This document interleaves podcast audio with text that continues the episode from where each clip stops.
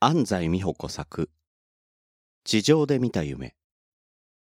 4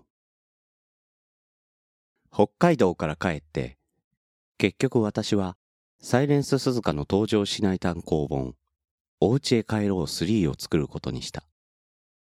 その一方でサイレンス鈴鹿の本を書くために会わなければならない関係者リストをマサヤと相談して作り彼らに連絡を取った。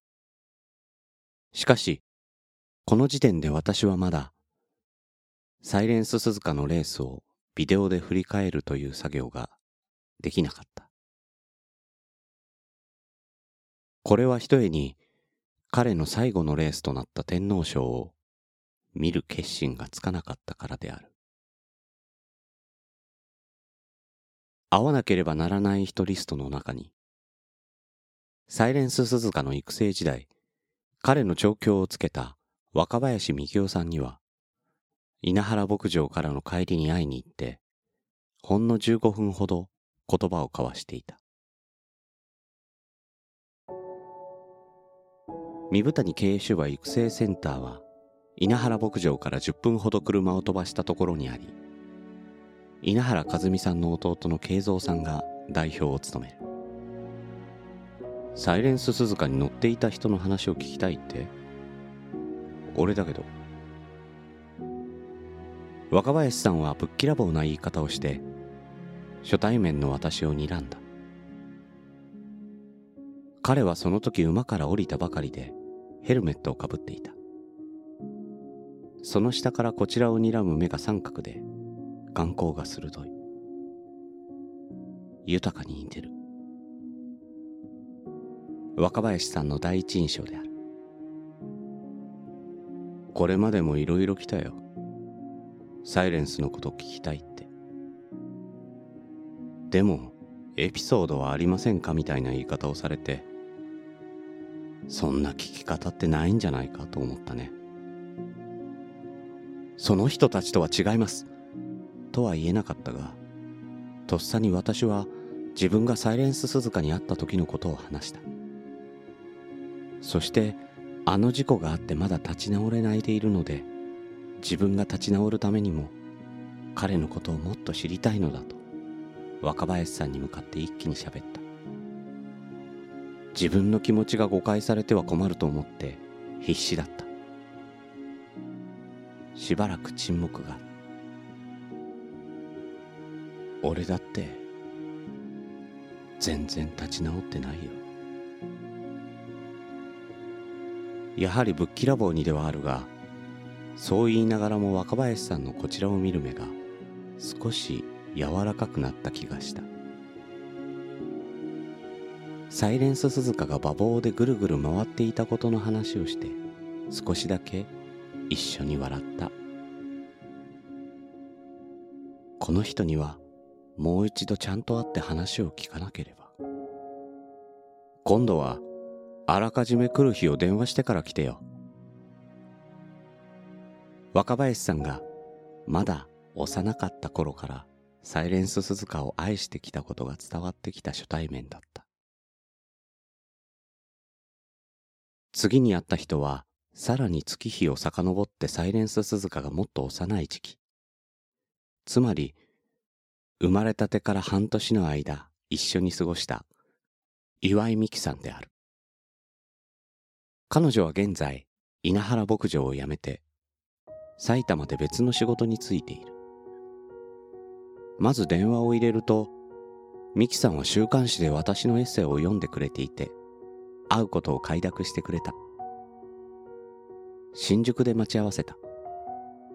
新宿南口の甲州街道の横断歩道を渡ったところ、つまり高島屋のタイムズスクエアの前でという約束だったのだが、その場所に目をやった途端、サイレンス鈴鹿のイメージにあまりにもぴったりの小柄な女性がそこに立っていた。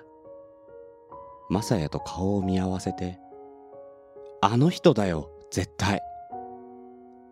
と、一目見て二人で勝手に確信。そういえば、稲原牧場の香織さんも彼のイメージに近いと感じたのだが、どういうところがどう近いのかと言われても言葉ではうまく説明できない。例えば鴨厩務員はサイレンス鈴鹿のイメージかと聞かれたらそれは違うと答えると思うが。私はミキさんを車に乗せて杉並にある自分の事務所に案内した。ミキさんは車の中で言ってくれた。あの子が死ぬ時に安西さんにちゃんといてもらってそれを書いてもらってよかったと思ってます。本当にありがとうございました。私たちは自己紹介も兼ねてそれぞれサイレンス鈴鹿の思い出を語ったのだが彼の性格の理解などお互いあまりにもギャップがないのが驚きだった。そのせいで話は取り留めもなく何時間かが過ぎていき何か思い出すたびにミキさんと二人でよく泣いたので予定していたミキさんの写真撮影は次回にということになった。ミキさんはサイレンス鈴鹿とその母脇屋の世話をしていながらファンの一人としてもレースで走っている間の彼が好きだった。またレースのビデオを見ることができないというのも私と一緒である。ひとしきり話した後でミキさんは私実はもう一度稲原さんのところで働きたいという気持ちがあるんです。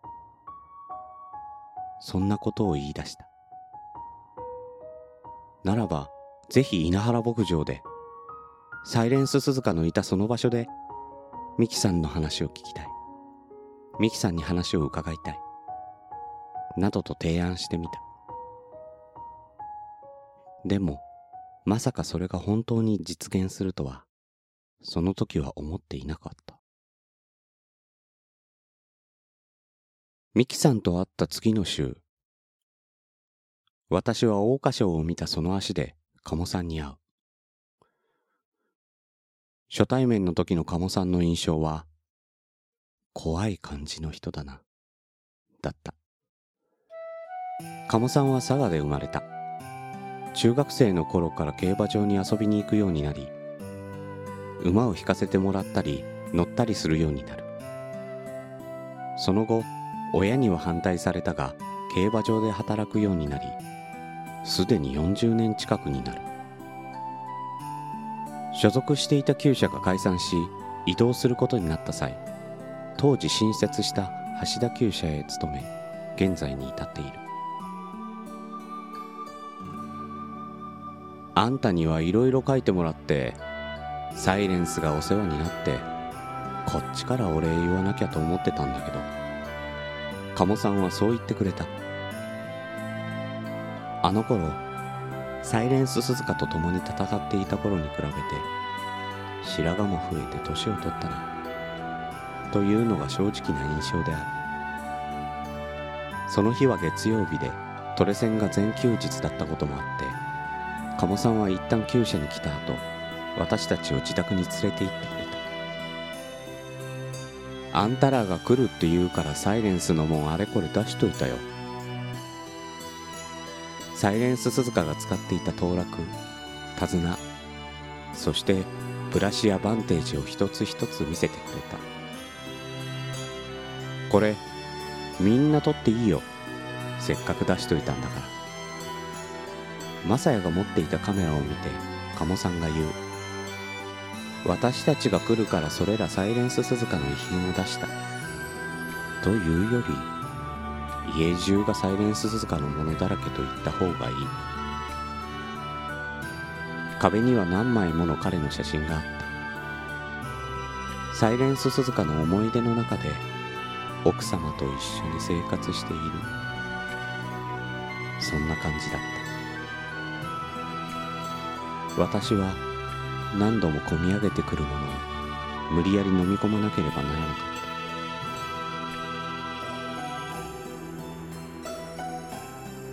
た。私はサイレンス鈴鹿の本を書きたいんです。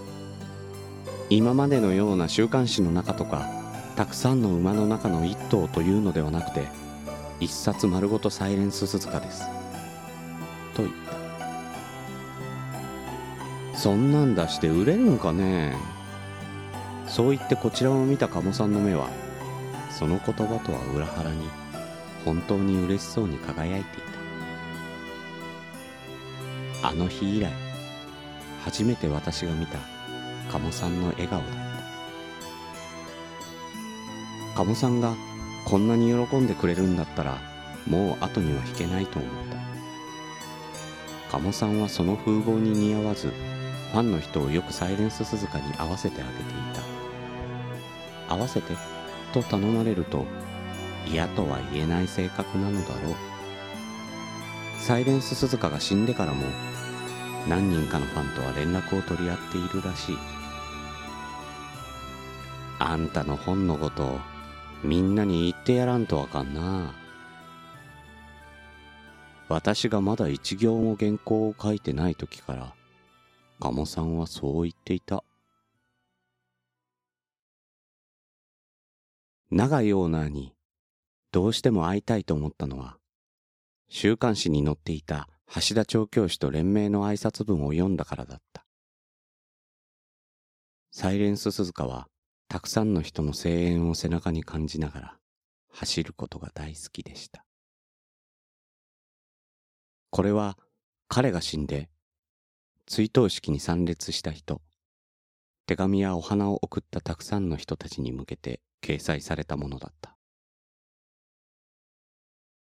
この文章はサイレンス鈴鹿の一ファンである私の胸に大きく響いた。悲しむファンの人たちの気持ちを気遣っているだけでなく、サイレンス鈴鹿がそういう馬だったという温かい理解も感じられた。稲原牧場のサイレンス鈴鹿のお墓にしても同じである。永井さんはそのために土地を買おうとまで申し出られたことを義彦さんから聞いていた。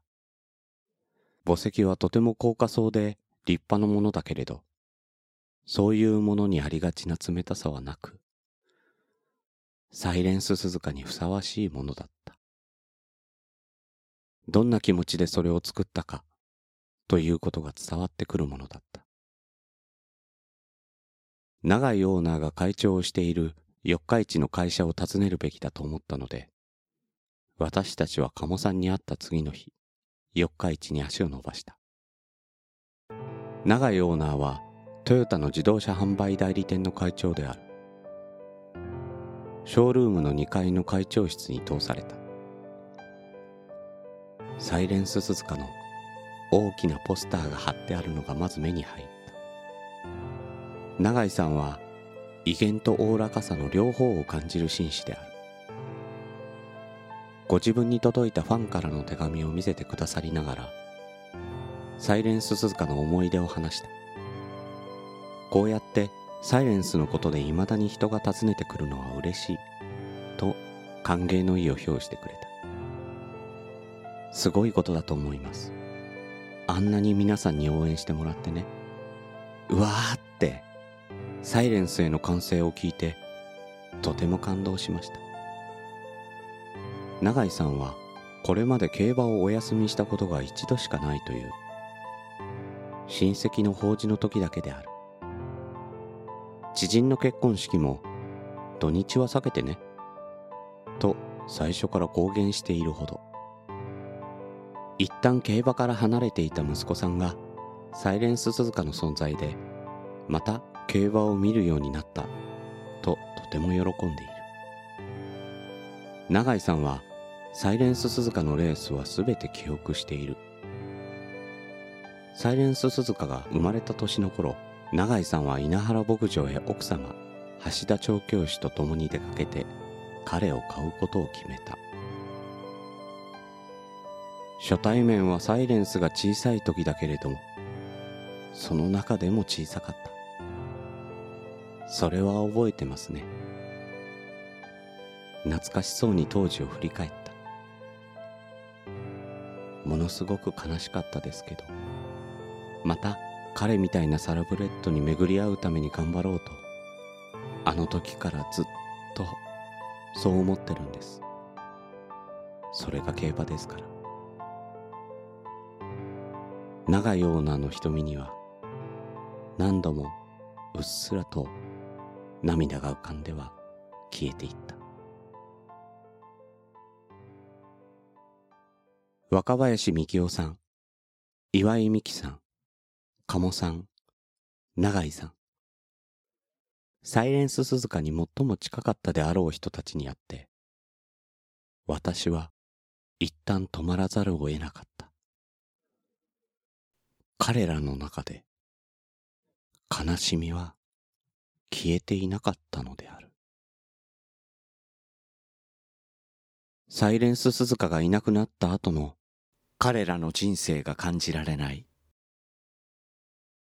彼らの人生の中でサイレンス鈴鹿を生き返らせることができない。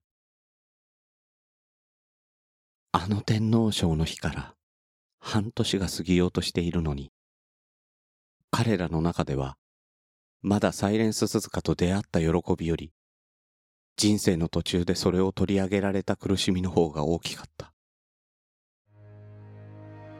そんな中、6月7日、私が11年連れ添った愛犬が死んだ。私の人生が変わった時も彼だけは変わらずそばにいてくれた。シェットランドシープドッグという種でプーという名前だった。死因は肺がんだったのだがプーは最後病院で点滴をつけ意識が薄れる中私を待ってくれていた。そしてもう頑張らなくていいよ。